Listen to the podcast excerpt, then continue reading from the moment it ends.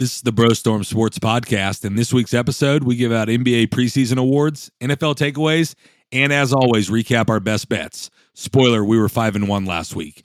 We talk a little bit about small hands, but somehow didn't get to Nick Saban's height this week. It's a good one. Be sure to subscribe.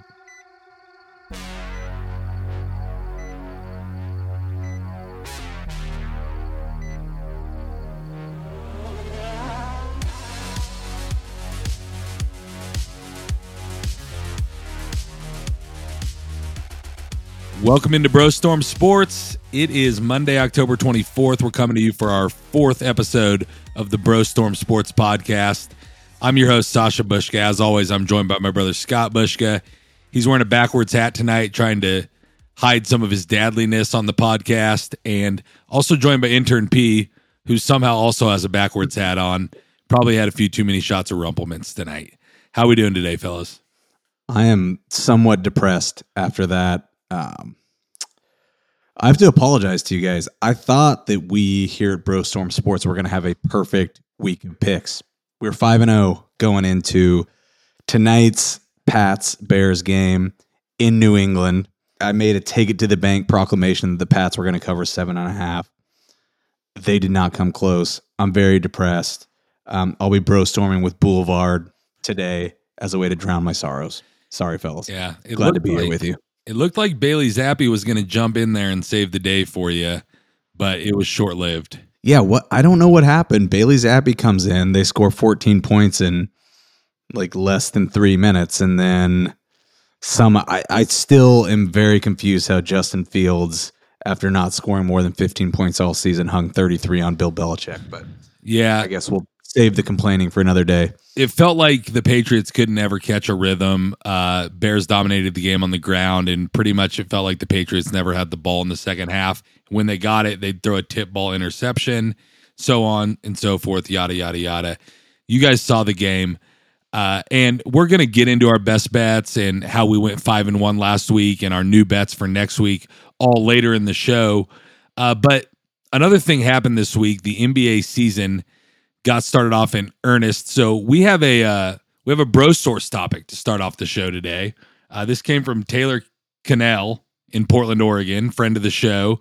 Um, and we're gonna start out with some NBA preseason awards. Um, head nerd of the show came up with some cool ones for us to pick this week. Uh, NBA preseason awards. So Scott, I'm gonna just turn it over to you. And uh, what are we gonna pick first? Yeah, so we have um well, I think a multitude of of awards we're picking here. Uh these these were also bro sourced. NBA preseason awards, uh most blatant tank job of the season, most dysfunctional team, intern P will pick a social media MVP, the Kyrie Irving award for the worst teammate in a supporting role, and then the Kliff Kingsbury award for the worst coach of the year. Yes, we're mixing sports there. Um so what I guess we we start with the most blatant tank job of the season. Yeah, it seems like that was at the top of the list. Um, I have a team in mind, and I'll, I'll I guess I'll just go first on this one. Um, this is kind of a, a preseason tank job, and I don't think it has to do with how hard they're going to play on the court because this team has a history of of trying to win games, and it kind of looks like a stupid pick right now because I believe at last glance they're they're already three and zero this year, but the Utah Jazz traded away their best two players plus like their next best supporting role player in Royce O'Neale. Best two players being Rudy Gobert and Donovan Mitchell. Uh, they very clearly want to get into the sweep sweepstock sweepstakes for Wimby Wimbenyana. Did I say that right? Yeah, Wimbenyana and uh, In, intern P is going to fact check that they've, one. They've got a ton of draft picks. So whether it comes as their own draft pick or somebody else's draft pick that they acquired in one of those trades, uh, it looks like the Utah Jazz are, are building for the future and could potentially tank this year. Yeah, I had the same. I had the same team in the Utah Jazz. I think ever. I think everyone does. If tanking is not an issue in the NBA this year, it probably should be. Commissioner Silver has actually come out and said he's worried about it because um, Victor Wembanyama, I believe that's right. That looks Um, a little better. Yeah. Okay. All right. Thanks, intern P. Um, he's as we learned last week. I think he's a pronunciation expert.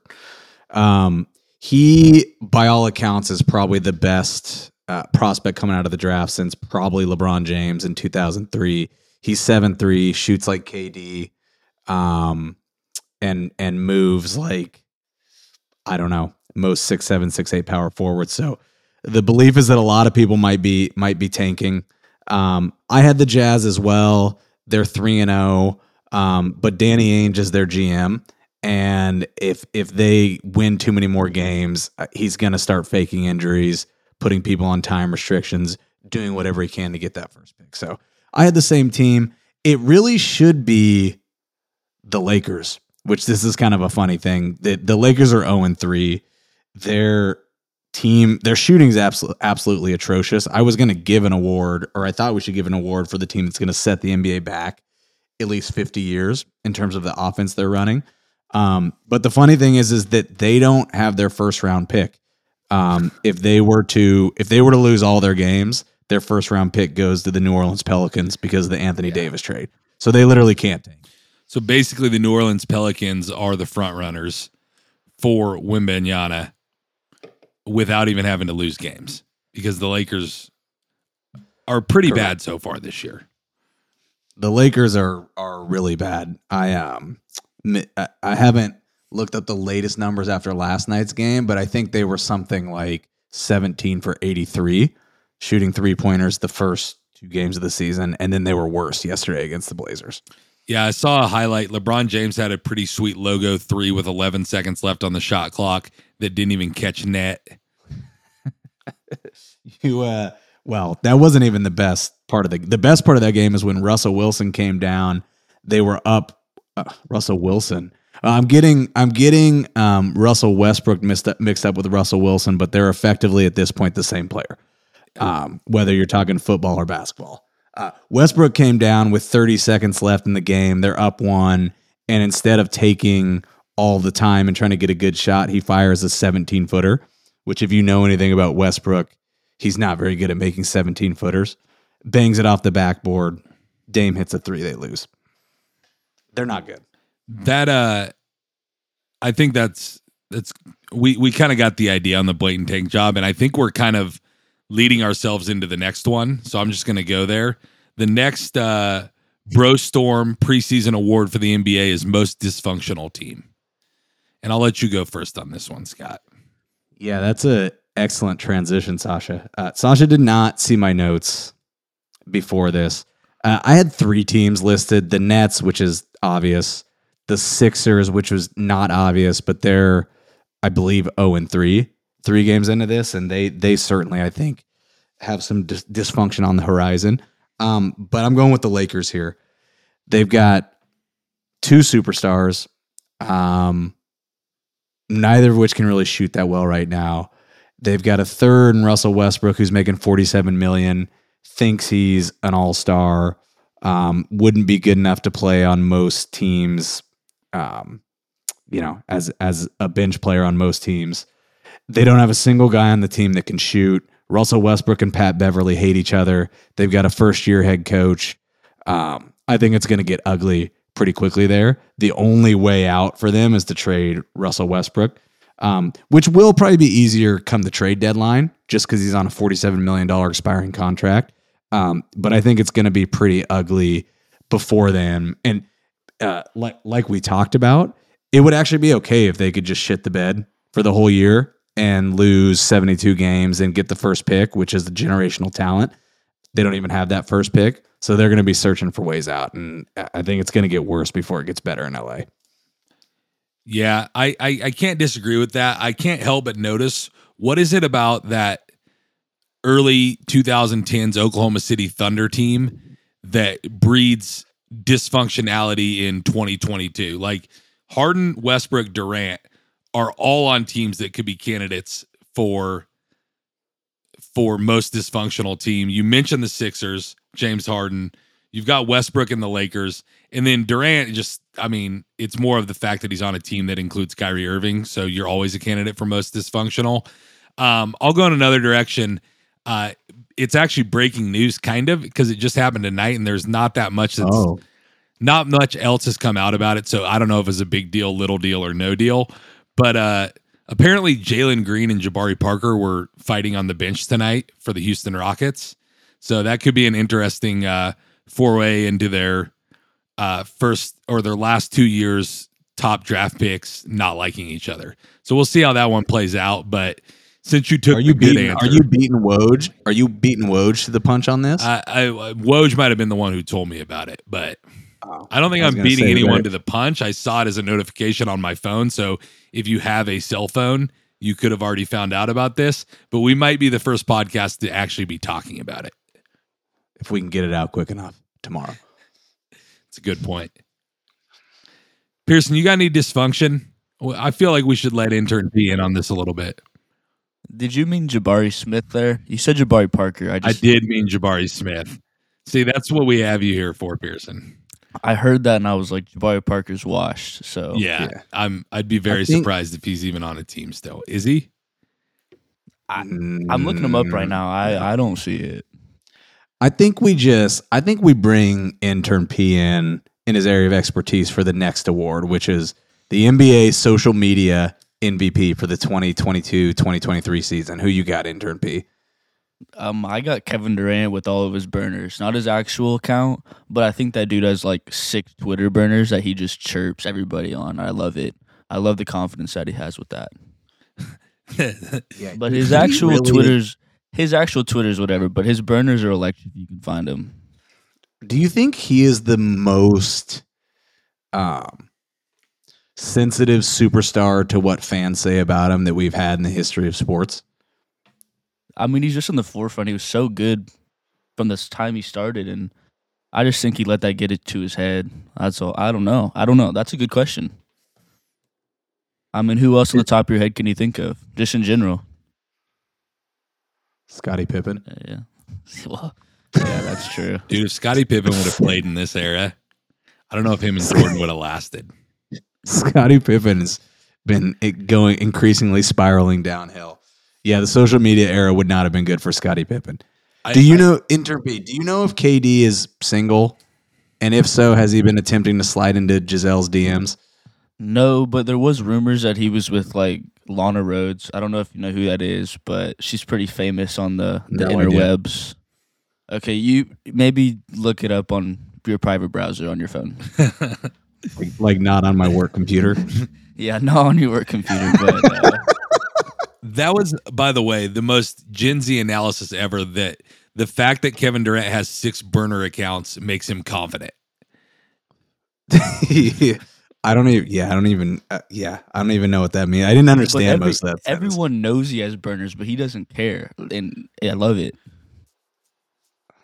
I, I bet you most of his burners get like people who really follow NBA Twitter probably just address his burner accounts as, "Hey Kevin, what's going on?" Because they they know. Nodding in approval. I'll take it. All right. Sorry. I've I- reached I- my I I've was- reached my my um social media expertise and or analysis. All right. Next award. We've got the Kyrie Irving Award for the worst teammate in a supporting role. Um I just want to be clear. Can't you cannot choose the person who the award is named after, correct? Uh I mean, I feel like some people win awards that have their name on them, but we'll say we'll say no for this case. Yeah. Okay. I feel like Kyrie should be off the table because he's it's kind of like how Jokic has won the MVP two years in a row. You can't win in a third year. Like Kyrie's the reigning, reigning, reigning uh, worst teammate in a supporting role winner. So I'm gonna go in another direction. I had three names: uh, Russell Westbrook, uh, DeAndre Ayton, which is probably not fair. Although I just I just feel like his relationship, I just feel like he's gonna get sour quickly in Phoenix, and things are gonna go south there.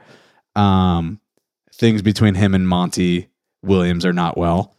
Uh, and then the third one is Draymond Green, solely because you really shouldn't be knocking out your teammates in practice, um, as a general rule. But I'm gonna go with Russell Westbrook, um, largely because he's such like he's not good anymore.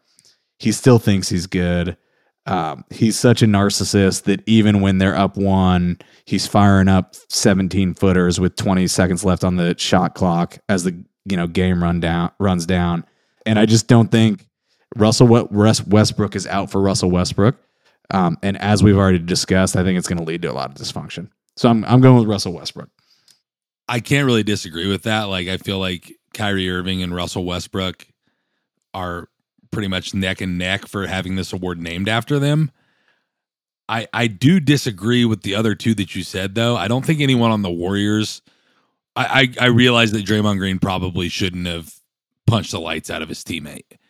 Uh, as much as Steve Kerr does love getting his own lights punched out and maybe loves seeing it on the court. But I don't think anyone on the Warriors would say that Draymond Green's a bad teammate if you asked them. I, I just don't think there's that sentiment there.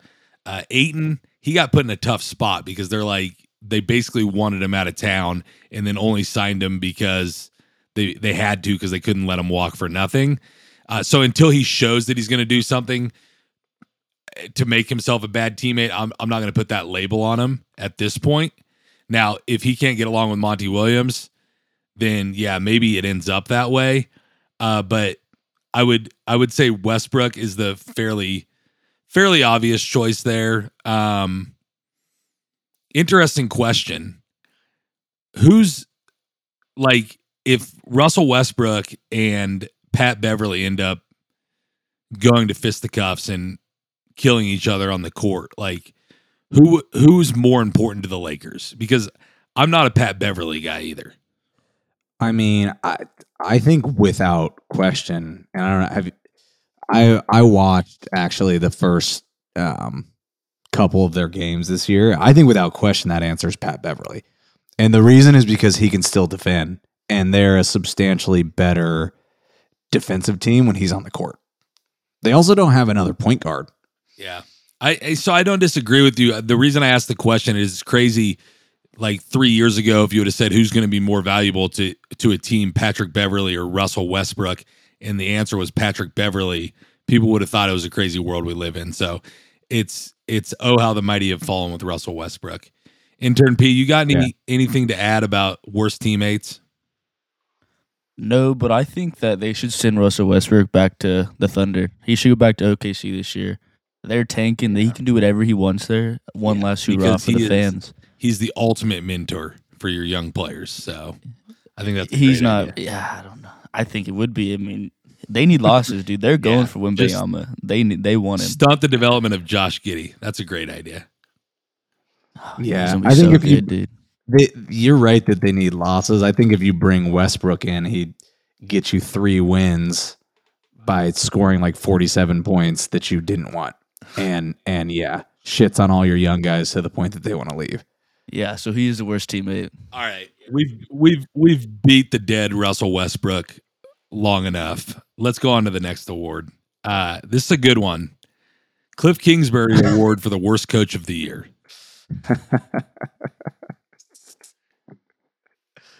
I really like that Kliff Kingsbury is so bad that we're crossing over crossing over sports form here. Um I uh, I'll go I'll go first here.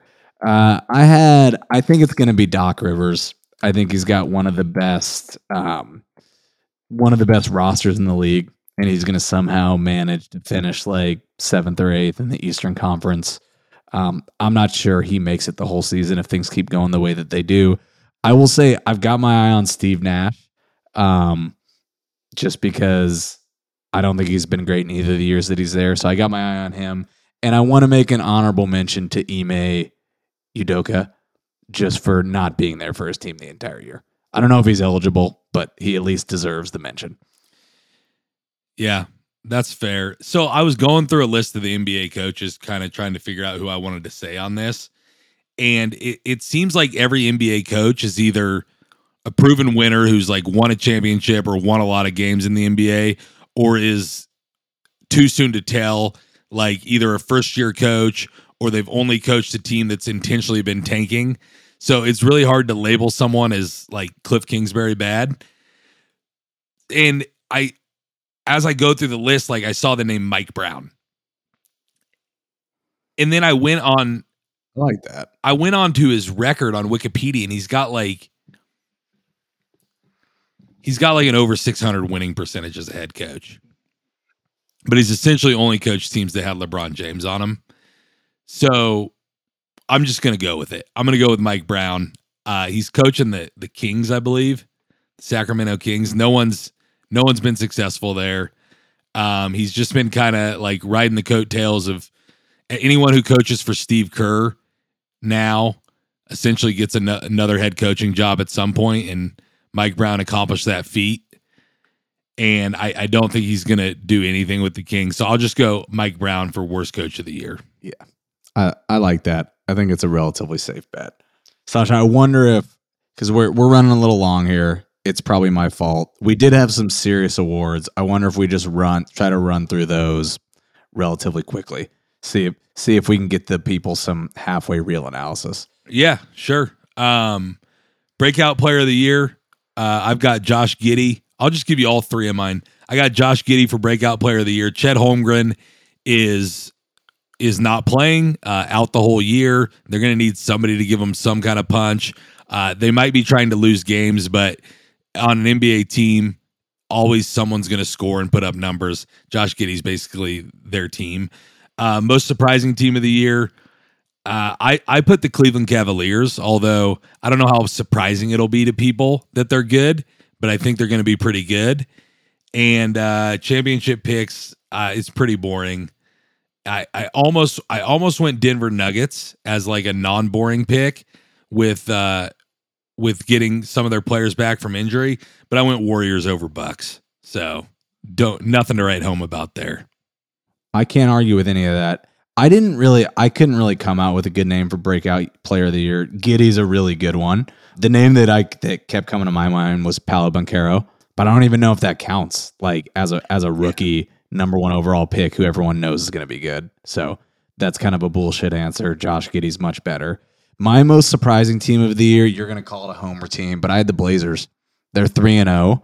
It seems like the work they did in the offseason with um, Grant and Shaedon Sharpe, both who are playing really well with, and they re-signed Anthony Simons.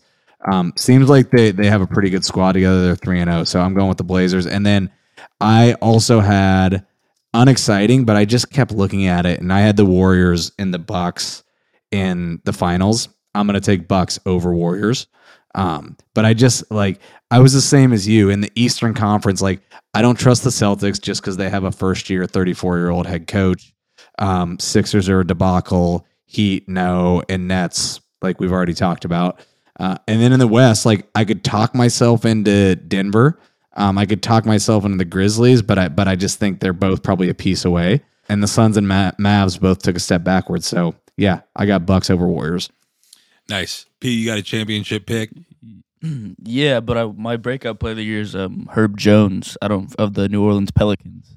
He's a defensive pick. wizard out there. He's, I think he's like six ten, just raw athleticism. He- I think he's gonna get his game going in the offense. So Where do he and go to then my most P? surprising team.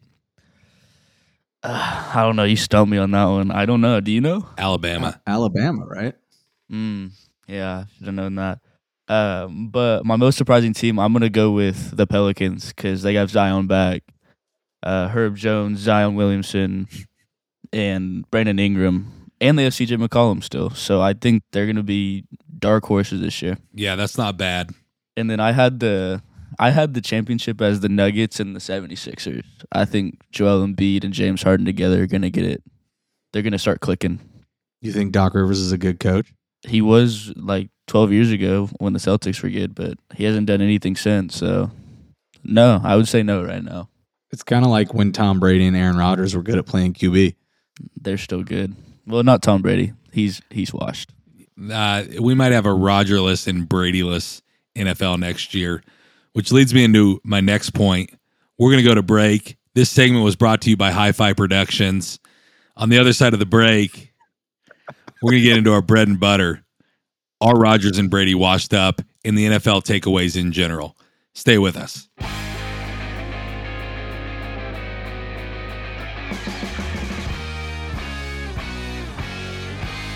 Welcome back into Bro Storm Sports. We're going to get you some NFL takeaways in this next segment.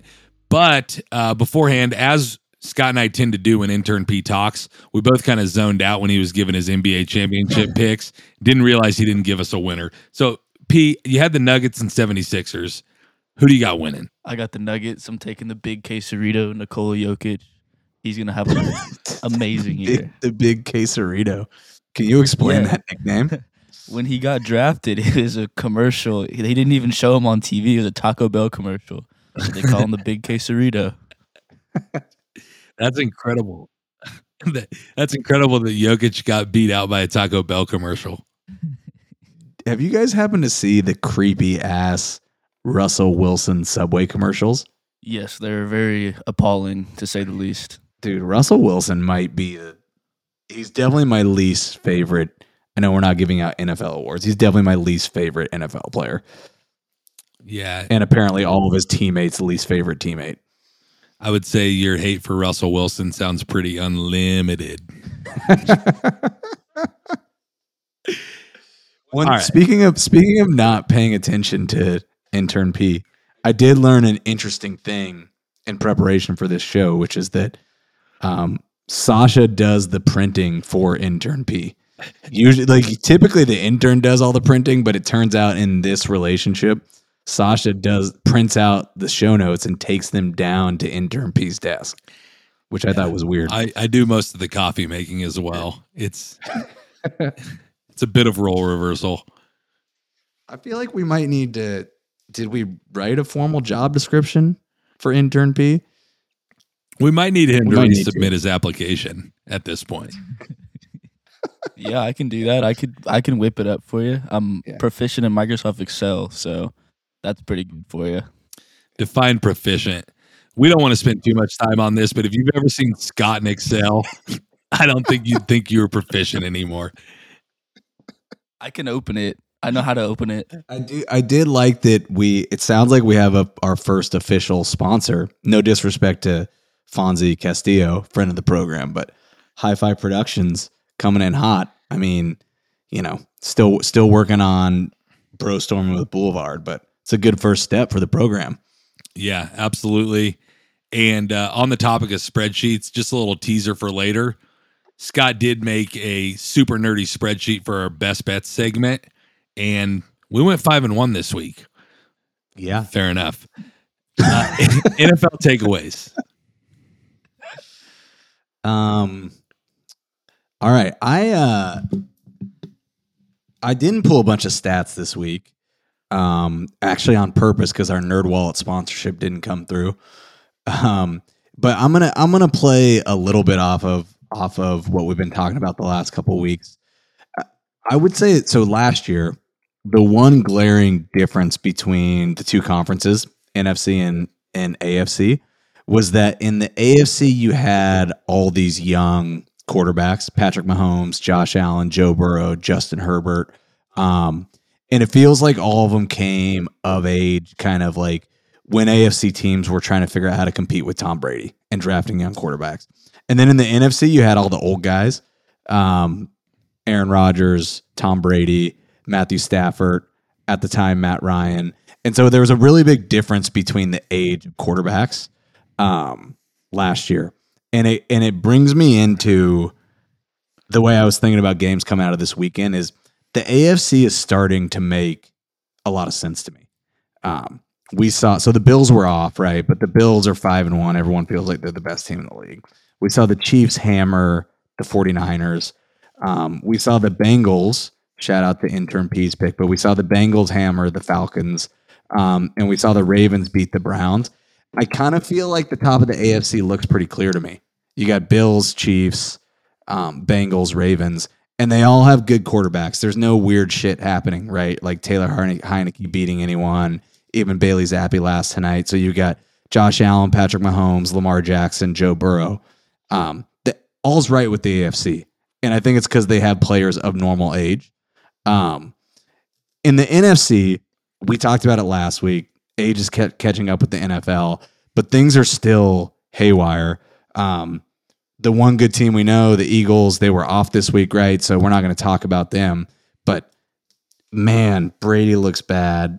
Rodgers looks bad. I like I do I cannot and and yes, I'm angry at the Tampa Bay Buccaneers because I had a four team money line parlay with the Chiefs, Raiders, Cowboys, and Bucks, and all the Bucks had to do was not lose to the Panthers, right? Weren't they 13 point minus favorites? 13. Yeah, 13 point favorites. Um, I, like it, it just makes no sense to me. But I, but the only thing I can think of is like they're, they're that like I think both of them should be. You you call it. Both of them should be out of the league next year. Like that, like the um the Buccaneers look terrible and the Packers look even worse. Um, so that I mean that that's kind of my takeaway is like get your young quarterback and get them now so you can com- so things can be normal in the in the NFL because because in the AFC they are in the NFC that they're still not.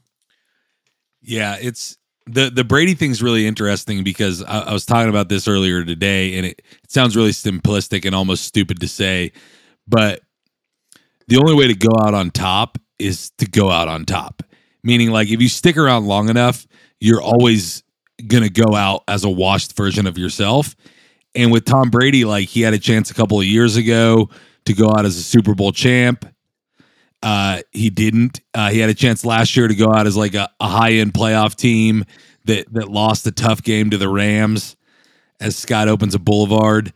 Um, and, and he Sorry. didn't. And now like he's eventually gonna be washed. Like the the the the only guy I can think of that was like completely beyond his usefulness that still somehow went out on top was Peyton Manning because like his his tank was emptied but he still somehow won a Super Bowl last year. But he was just in an incredible situation around him, and he, he found a way to do it. And I don't hold, hold that against Peyton Manning because how many times was he the best quarterback in the league and his defense sucked? So I'll I'll let him have his second Super Bowl. But that's that's what we're seeing with Brady. I think like eventually everybody their skills deplete and he's 45 years old. Rodgers, I think, is a completely different situation. Rodgers just I don't think like really wants to play football anymore. And I don't think you're gonna see him like hanging around until his skills deplete. And I, I, I think there's a world we live in where there is no Brady, no Rodgers, and at this point, maybe no Matt Ryan next year. Like, if your team has made the decision that Sam Ehlinger is going to be their starting quarterback in lieu of you, it, it might be time to hang him up as well. So, and then you look at the retirements from the last couple of years: Brees, Roethlisberger, Rivers. Like, there's a whole generation that's going to be gone maybe by next year. Yeah, for sure. I mean, we've been talking about the the the Brady cliff for at least Oh, yeah. seven years now, right? Like, I like I can remember back in when they beat the Chiefs in the like Mahomes' first year starting in the AFC Championship game, um, in overtime. Like people were like early on in that year, people are people are talking about how like every single year Brady's got to fall off a cliff, and he just never did. So I think now the fact that it's happening, it's kind of shocking to Yeah. us. I, I will I will say that um, I think what's going on in Tampa Bay is a an example of where coaching really matters, right? Because they wanted Bruce Arians out. He clearly was like doing some work to hold Tom Brady accountable, and he's also a really good offensive mind. You bring Todd Bowles in, and and it's kind of falling apart. Um, and it, you know, I hate to use this. So you got Byron Leftwich as the offensive coordinator. Clearly, Bruce Arians in partnership with him made a big difference there. And I think it's a very similar analogy to what the Chiefs have going on. Is like Andy Reid is clearly a offensive genius, right? Like I think if you took Andy Reid away, the enemy would probably struggle. Um, and so coaching is really important. I think the Bucs are Bucs are finding that out firsthand. Yeah. The the you you brought it up, but the Packers is just weird. Like I get it, he lost his best receiver. Like so did Mahomes, so did the Chiefs. Like it it doesn't you you still shouldn't be losing to the Jets, the Giants, and the Commanders 3 weeks in a row. Um and literally like you can't move the ball at all and you can't throw a good ball to your receiver. So it just the the Packers one's kind of confusing to me. Yeah, and the on the Brady Cliff thing, it, it goes all the way back to when Alex Smith was still starting for the Chiefs, and they beat him like really bad on a Monday night. Um, I believe Kareem Hunt's first year, uh, and everyone was like, "Is Brady done?" Ended up going to the Super Bowl that year, anyways, and has won like four Super Bowls since then. So everybody was wrong, but the Arians point is a really good one. It's it's beyond the offensive genius side of things too. I think the other point that you made is the bigger one, which is who's holding Tom Brady accountable. Like, does Arians let him leave for 11 days during training camp? Does Arians let him go to Robert Kraft's wedding? I, I don't know. Like, Arians didn't seem to have like a Tom Brady worship syndrome, and he was willing to tell him what he needed to tell him. And I feel like that that might not be the case in Tampa Bay right now. I do feel like we should have intern P reach out to NerdWallet and and some of the advanced metrics experts here and figure out if there's any correlation with um, like relationship issues and aging quarterback play. Because um, there, there's something fishy with with the Brady Gisele situation, with Aaron Rodgers' relationship ending this summer. They both seem very flustered. So I wouldn't have thought that'd be such a big deal, but um, I feel like we need to have someone look into it. Can you handle that, intern P? Yeah, I'm doing it right now. Um, I actually don't even know what NerdWallet is, so I'm looking that up right now. Um, hey, what is that? I think we're. I think I'm aging myself here because I've never even heard of it. I've heard you guys talk about I it. mean, essentially, it's just a place that tells you what credit card to get. Uh, but it's also a fun thing to say Scott's angling for a sponsorship from. Yeah, I do. I do think. Unlimited? I do think Google would tell you what what NerdWallet was. I'm, It's neither here I'm nor on it there. right now. Just All right. reach Yeah, out to fun. Scott, do you have any other takeaways from the NFL? Because we went kind of long on the NBA stuff. So if you don't have anything else, I feel like we can get into best bets pretty soon. My last one was that my favorite moment of the week happened on Thursday with Kyler Murray, like profusely yelling, at Kliff Kingsbury. I feel like we have to make fun of the Cardinals every week because they give us really good content.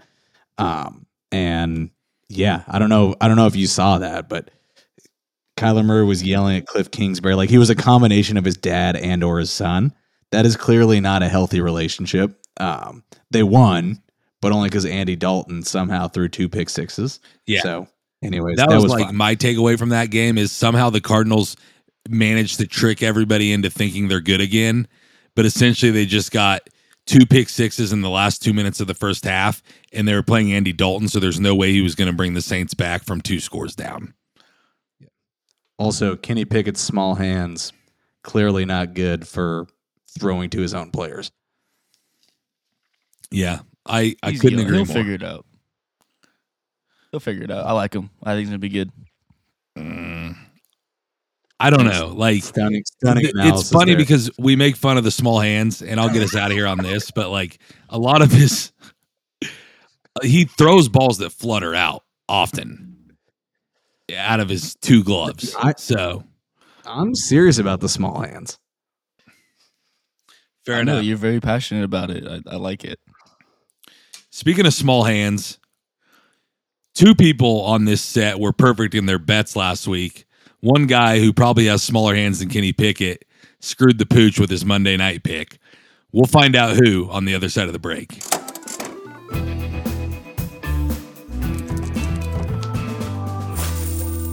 Welcome back into Bro Storm Sports, where we make picks and make you money. And that brings us into our best bet segment for the week. We're going to give Pearson three picks this week to make up for me disqualifying his beer pong championship win with Scott earlier in the week. But I do have it on good authority that Pearson was playing some more beer pong this weekend and did quite well, got quite cocky. But I'm still not going to give him any victories for that. So before we get into our picks this week, Scott's going to give us a little recap on how last week went down. I have it on good authority that a frequently um, attended establishment, Emerson Biggins on the west side of Wichita, hosted a few Chiefs fans yesterday, gave out shots for um, every Chiefs touchdown. The Chiefs scored 44 points against the Niners. That's maybe why, why intern P is moving a little slow today. Is that accurate, Sasha? That sounds accurate. I, I I think you used the term gave out loosely, like Sasha bought shots from them every time the Chiefs scored a touchdown and intern Pete took them. But yes, everything else I in thought that they were sense was free. accurate. I thought they were free. No, uh, I'm sorry. I told you in the break.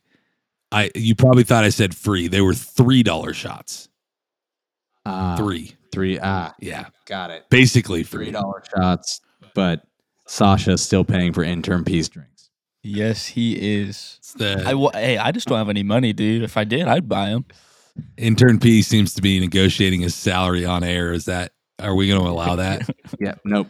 Moving on. Um, all right. We so it's a very, it's a very proud week at Bro Storm Sports. We started off our picks slow. Um, I think the first week that we did this, we went one and five or one and four. Uh, we were five and one this week. Um, and if and if Bailey Zappe and Bill Belichick wouldn't have screwed me tonight, we would have been six and zero. Um, so just a quick rundown. Sasha's right. I did build a spreadsheet um, to track all of our picks for the season. So quick rundown of how we did. Sasha was two and zero. He picked the Commanders to cover five and a half against the Packers. That the Commanders won outright. Um, he picked the Chiefs to cover three against San Francisco. Chiefs won 44 to 23 in a landslide. Um, intern P, although one and four coming into the week, also won both of his game picks. So he picks the Jets plus three against the Broncos.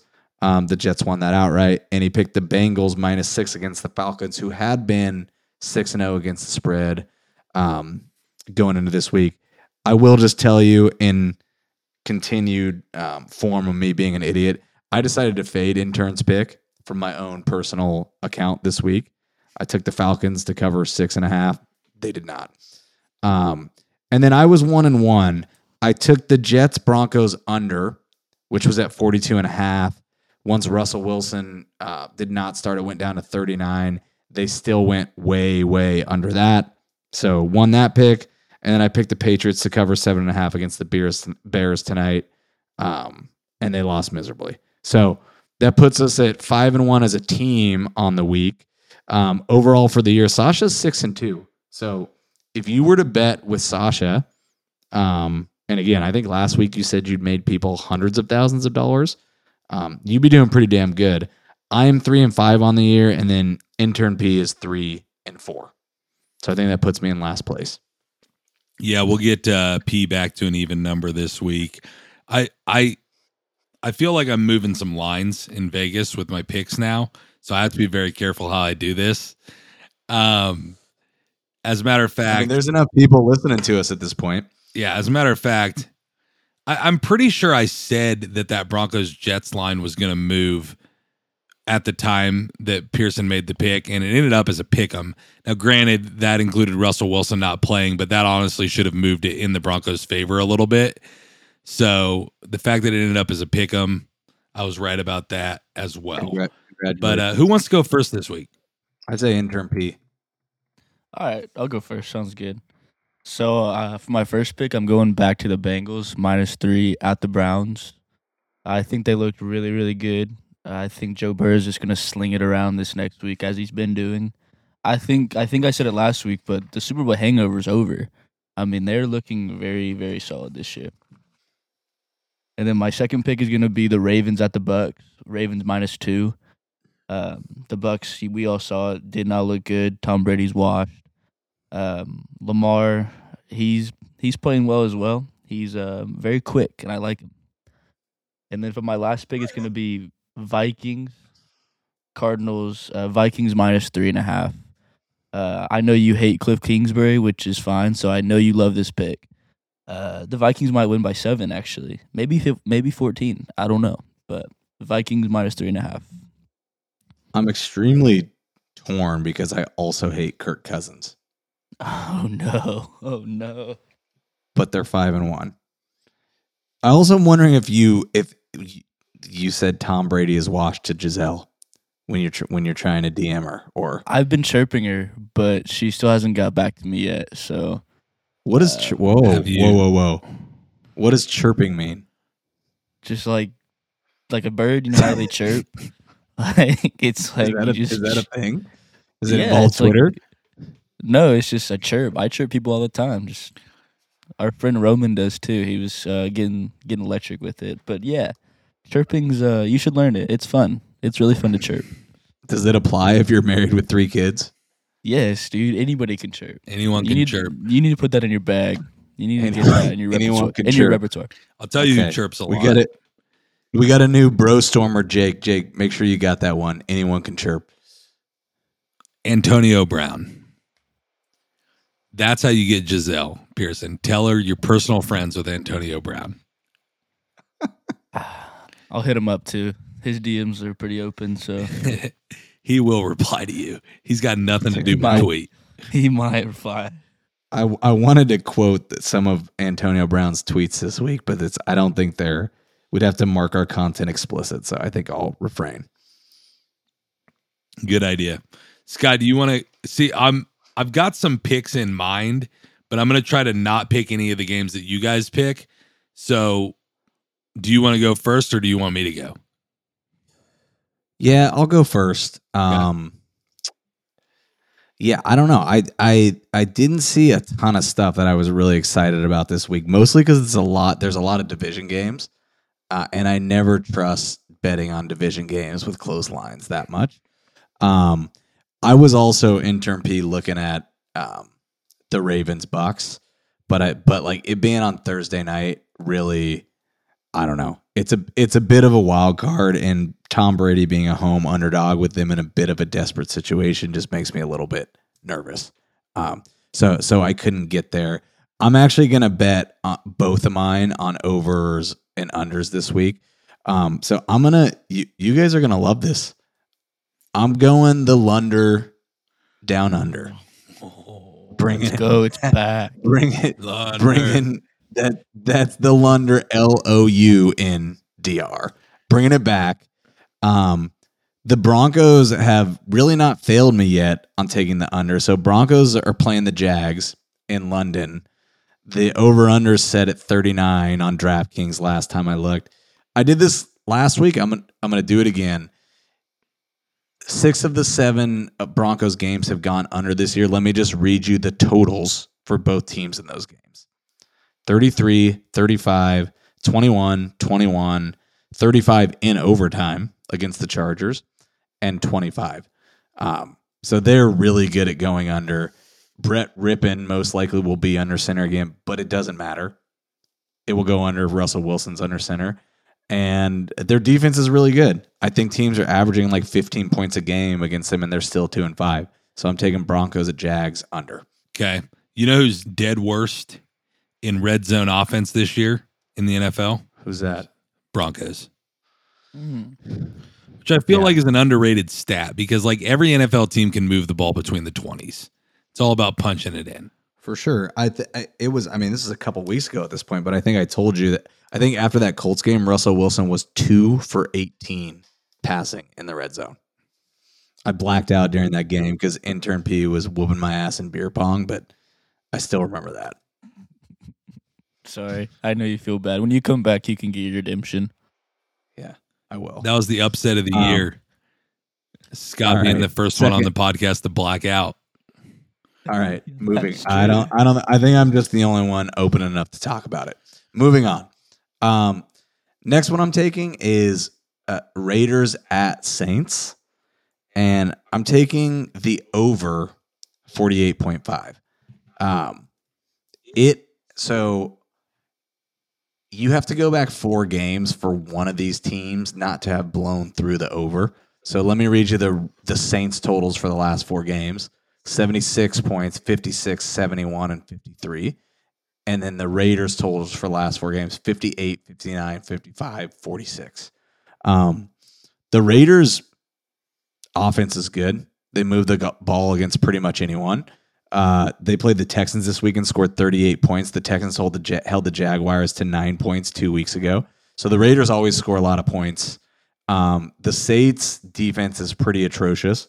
Andy Dalton or Jameis Winston, it really doesn't matter. They're both sure to throw a couple pick sixes, but they can also both move the ball um, and have good receivers, good weapons.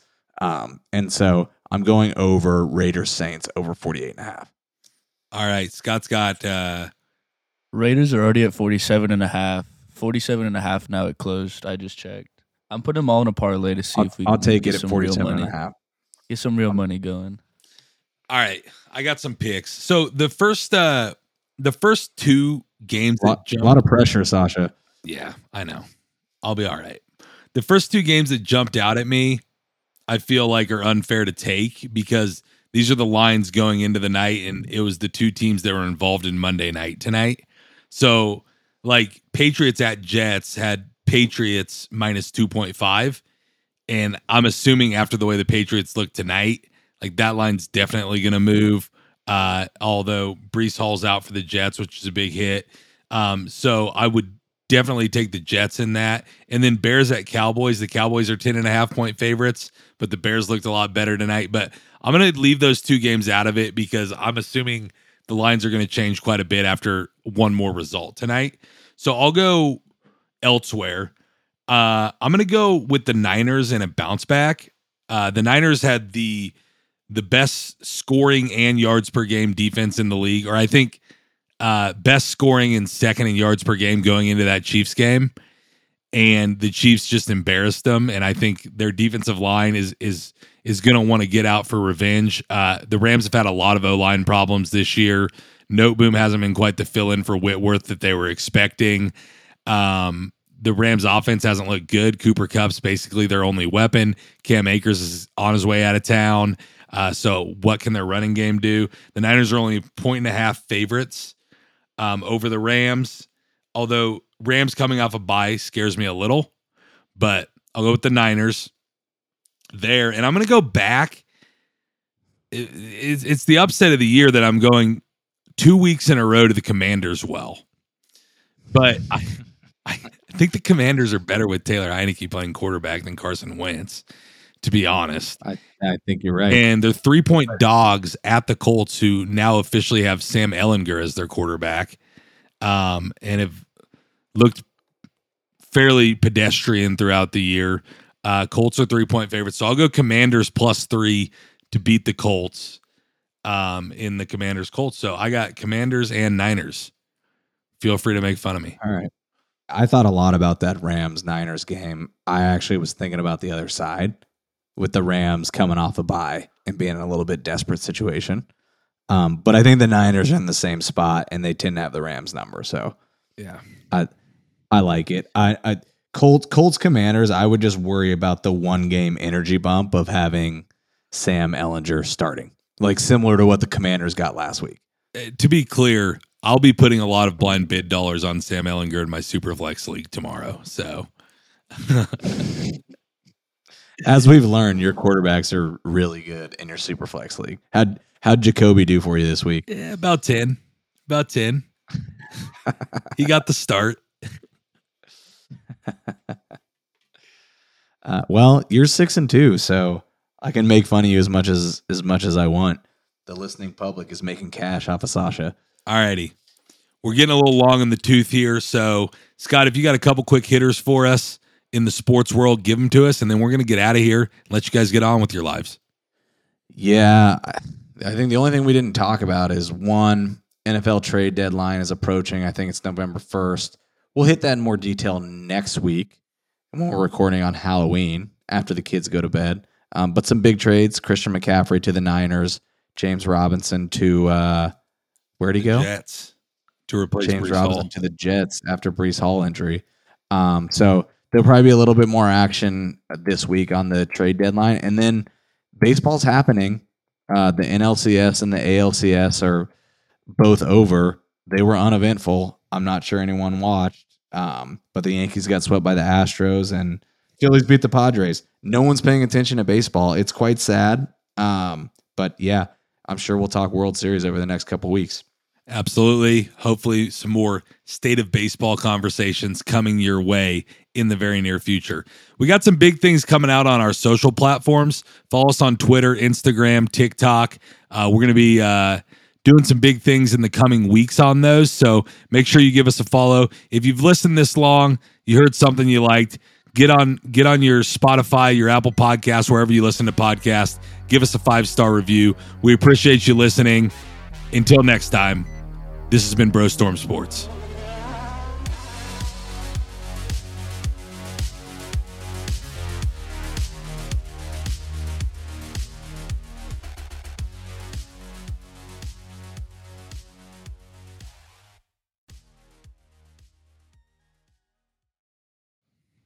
L I P I D I Z A T I O. That is uh, Lip- Pearson trying to spell lymphosizing, which is interesting. But- fellas, I got to tell you, what, wait, Sasha, what were you what were you doing before the show I got to tell you, before the show at like nine o'clock Central Time, I did a little trampoline workout just to give me a little boost of energy, keep me awake, keep me going. Because you know we get we get down about midnight Central Time on this pod, so I felt like I needed a little extra boost of energy. And trampoline workouts are good for lymphosizing, Scott.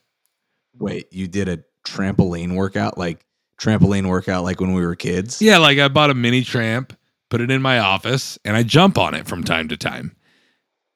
Intern P knows because he's in the basement right under What the, the, hell jumping. is what the hell is it? What'd you say? Lymph lymphosizing? Lymphosizing. Yeah. Let me here. I'll get you guys. How do you interpret? Can you spell that?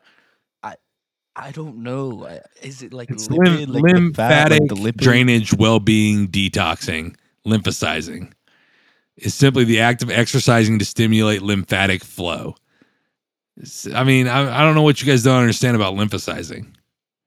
Jeez, I didn't know this Oh, was it's a. Y For- L Y M P. The yeah, mm. yeah, Pearson, you you were nowhere. Your your spelling of lymphosizing was phenomenal. First of all, This is the first time I've heard the this. word. milestone detox. Here, I got something on Google here. Who, Um, who, knew, who knew? In addition to Sasha being um, six and two in his picks, he's also a naturopath, health, lymphosizing expert. Ladies and gentlemen, Sasha Bushka. Yeah, this has been a little bonus content for you. If you listened past the outro and you're hearing this right now, congratulations. You just wasted two minutes of your life. See you next time.